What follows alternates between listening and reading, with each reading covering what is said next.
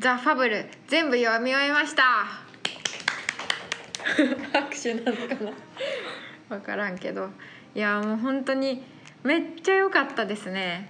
なんかあのーまあちょっと言ったらネタバレもうみんなに本当に読んでほしいからネタバレは一切できないんですけどもう気づいたら主人公のことが大好きになってました。いやーああいう人かっこいいですね本当にあのなんと「ファブル」セカンドシーズンも始まっておりましてまだ多分9話ぐらいしか出てないんですけどそんな感じなので少しずつ大切に読んでいこうと思ってます。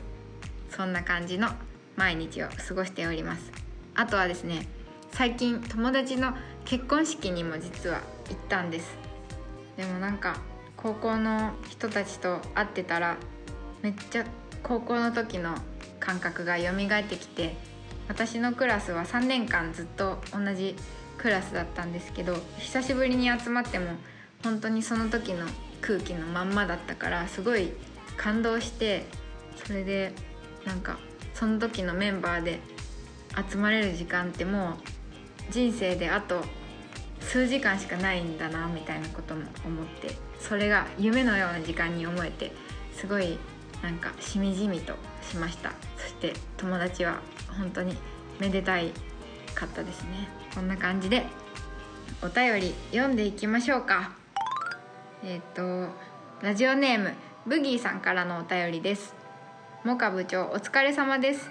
全国の部員の皆さんも同じだと思いますが先週はシュガーサイエンス〇〇クイズの答えを考えている間にポポポポポッと過ぎていってしまいました。ショッピングステーションクラブと続いたシュガーサイエンスシリーズに初めて漢字が導入されるわけですが物語から始め応援団流星群あたりで訳がわからなくなり結局考えすぎて現在日本海で一旦休止の状態ですとのメッセージをいただきました。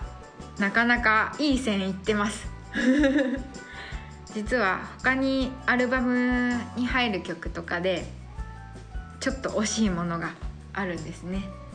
なので何の曲がそれなのかまた楽しみにしておいてください。そして不正解です。えっとですねこちらはお名前はなかったんですけどシュガーサイエンス〇〇の件についていろいろ考えたのですがシュガーサイエンス革命でしょうか。いろいろ考えたのですがやはりこれかと。というメッセージいただきました。革命確かにいいと思う。でも不正解です。ラジオネームパパにも内緒ラジオさん。シュガーサイエンス〇〇は温度ではないでしょうか。ママラジの頃から楽しく聞いてます。ありがとうございます。シュガーサイエンス温度か。それもいいですね。でもこれもちょっと外れですね。しくしく奉仕さんからのメッセージです。モカさんこんにちは。最近ではモカさんが実の娘のように思われ最近忙しそうだけどちゃんと栄養は取れているのだろうか。相変わらず夜更かしの傾向があるみたいだけれど睡眠は取れているのだろうか。悪い大人にひどいことをされて悲しい気持ちになったりしていないだろうかと心配になることすらあります。モカさんの音楽にノックアウトされている昭和世代はみんなそんな気持ちでいるのではないかと思います。ところでシュガーサイエンス〇〇に入る言葉を3つほど考えてみました。シュガーサイエンス大作戦。シュガーサイエンス探偵団。シュガーサイエンス舞踏会。ちょっと昭和が入りすぎていますがいかがでしょうか？おお優しいメッセージありがとうございます。本当になんかもう大人の方々にもたまにライブとかに来てもらったりラジオを聴いてもらったりしてるんですけどみんな優しいですね。ふるさとですね。本当にね最近はでも夜更かしも少しずつあの直していって朝9時とかに起きたりするようになってきました。なのでご安心ください。そしてシュガーサイエンス〇〇の大作戦探偵団舞踏会全部外れでした。でも探偵団めっちゃいいですね。シュガーサイエンス探偵団ってもうそれにすればよかったって思いました。本当。でも本当に私の考えているあのやつは2文字の漢字になるんですね実は。みんなも絶対に会ったことのある人ヒントはそんな感じです。それじゃあ次のコーナーに行きましょうか。今週のハマりクラブ。今週私が紹介したいのは、えー今年一番ハマったドラマと言っても過言ではない「スカム・フランス」というドラマです。フランスの海外ドラマになるんですけど「スカム・フランス」は見れるのがシーズン3とシーズン4しかないんですけどそれでももう3から全然見ちゃってめっちゃ面白い。フランスの学園ものなんですけどじゃあエピソード紹介します。えっとこれはシーズン3の方なんですけどエピソード「リュカ」ってやつは厳格なキリスト教の家庭に生まれ自分は女好きだと公言しているリュカだったが実は自分が同性に惹かれていることを隠していた。そこに転校生のエリオットが現れ彼は恋をする。恋に落ちた時の喜びと葛藤。親や親友へのカミングアウトを乗り越えリュカは本当の愛を見つけていくという物語で、えーエピソード「今ね」っていうシーズン4のやつは、えー、と頭がよく友達にも好かれている今ねだが彼女の家庭はアフリカからの移民でイスラム教を信仰していた。彼女は他の友達と一緒に旅行やパーティーを楽しむことができずいつしか恋や友情に億劫になっていた。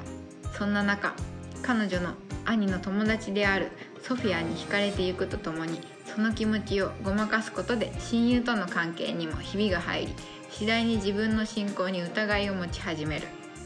というようなエピソードで結構今の社会問題になっていたりするものがいろいろ入っているというかヨーロッパを中心に爆発的な人気を誇る体験型ドラマ「スカム・フランス」一つの高校で起こる LGBT いじめ精神病移民問題などを若者の視点からリアルに描くというようなドラマになってます。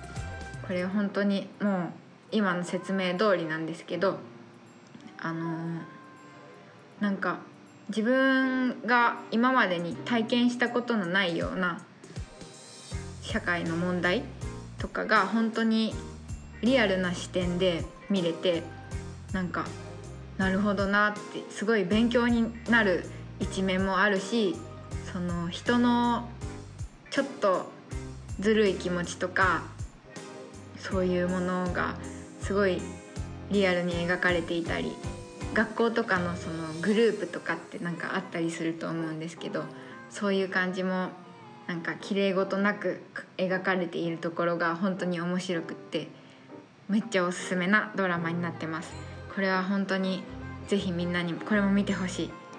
まずあれですね。ファブルを見てスカムフランスを見たらもう今年はあのいっぱいいっぱいじゃないかなと思います。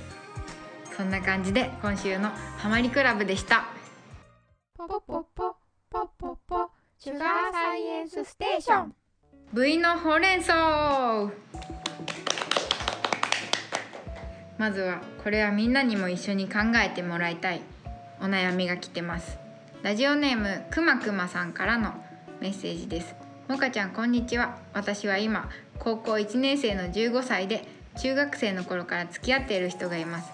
その人はとても優しくていつも私を気遣ってくれるのですがコミュニケーション力がすごく高くて仲のいい女の子がたくさんいたり友達やゲームなど私よりも優先順位が高いんだろうなと思ってしまうことがとても多いです。例えば休み時間に話そうと思って声をかけても友達とゲームをするために短い返事で終わらせてすぐに行ってしまいます。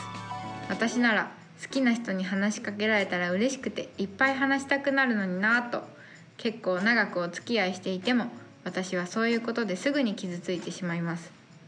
価値観の違いがあるのは頭では理解しているはずなのですが心では平気だとなかなか思えません。そのせいで話す気がなくなってしまい私まで冷たい態度をとってしまってお互いに無言で冷戦のような空空間ができてしまいます。私はこれからも一緒にいたいと思っているのでできれば相手と同じように私が変わらなければいけないと思っています。長くなってしまいましたがそういうことをあまり考えないようになったり女の子と話してても気にしないようになったりするにはどうしたらいいでしょうか？というメッセージをいただきました。なるほどな。どうなんだろう。これはでもやっぱり自分に自信を持つしかない気がする。でも自分に自信を持つというのも大切だけどそれよりも相手が自分を好きだっていうことに自信を持つみたいなやつがあったら大丈夫なんじゃないかなって思うんですけどどうですか？犬氏は。今日は犬が2人います。じゃあ北村先生人生の先輩恋の達人。としてアドバイス何かありませんか？今メッセージを読み中です。ああなるほどね。すげえわかるわどっち？どっち？どっちの気持ちが？えっとね男の子の方かな。そっけなくしちゃう方ですか？うん。それはなんでなんですか？俺が高校生ぐらいの時ぐらいうんうん。幼いタイプだったら単純に人前で彼女と話すのが恥ずかしいっていうだけなんじあー。えでもそれってゃない他のなんかいっぱい女友達とかうん。すごい社交的なタイプだったとしてもそうですか？そうだね。そうなんだ。友達友達だったら気兼ねなく二人きりで話したりできるのに、こと彼女ってなると見られ方が違うから急になんかちょっと気恥ずかしくなっちゃってああなるほどな。彼女にだけなぜかすごいそっけなくしちゃってでも一緒に帰ったら普通に話すみたいな、うんうん。でもそれがこう気まずい空間を冷戦のような空間を生み出してしまうっていうのもすごいわかるわ。あー。なるほど。そういう。本当にすごいちっちゃいことで気まずくなったりするよね。すごくわかりました。そっか男の子の気持ちは。恥ずかしいですか。恥ずかしいね。なるほど。ありますねそれ。周りがもしみんな知ってる状況だとしたら確かにうん。あいつら喋ってんなっていうなっちゃいますようね、ん確かに確かに。あそっか。でも話したいもんな。ーそうですね。あせめてなんか、うんうん。まあ、女の子側からしたら、うんうん。まあ彼氏が自分と喋ってくれないのに女友達と喋ってるのは嫌ですよね。うん。普通に考え嫌だ嫌だ。て嫌ですよね、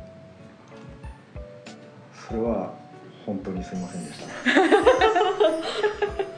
まあ、男の子もちゃんと彼女のこと考えてほしいとも思うし、うんうん。女の子もまあ恥ずかしがってんだろうなっていう寛大な気持ちも必要ってことですよね。そうですね。そっか。でも中学校からずっと続いてるっていうのは結構すごい学生でそんな長く続く人ってやっぱなかなかいない気がするから多分相性がいいんだろうなとも思いますので。思いますので。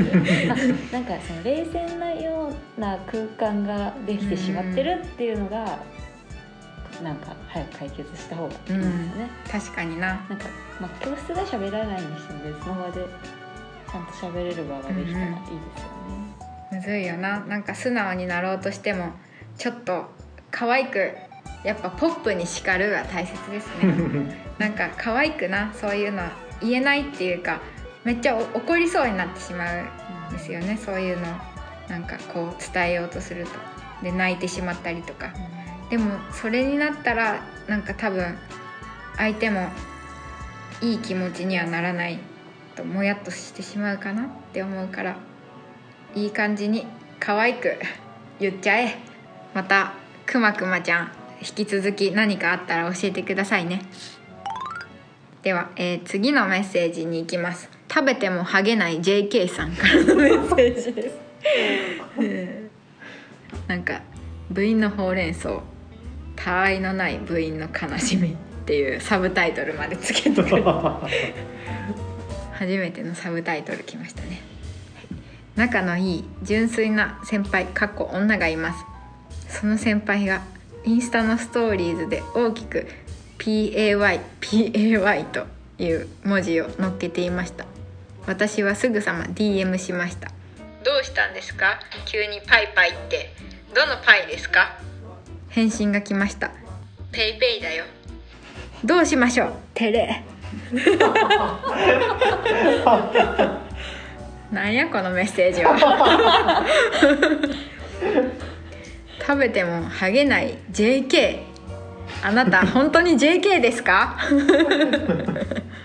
このサブタイトルつける感じもなんか JK らしくないというかおじさんおじさんらしさが出ていますね。その後なんて返信したんですかね、うんペイペイ確かにだよって訂正されて。ペイペイだよってなんて返信したんですかね。またあのーどんな人物なのか少しずつ素性を明かしてもらいましょうか。それじゃあありがとうございました。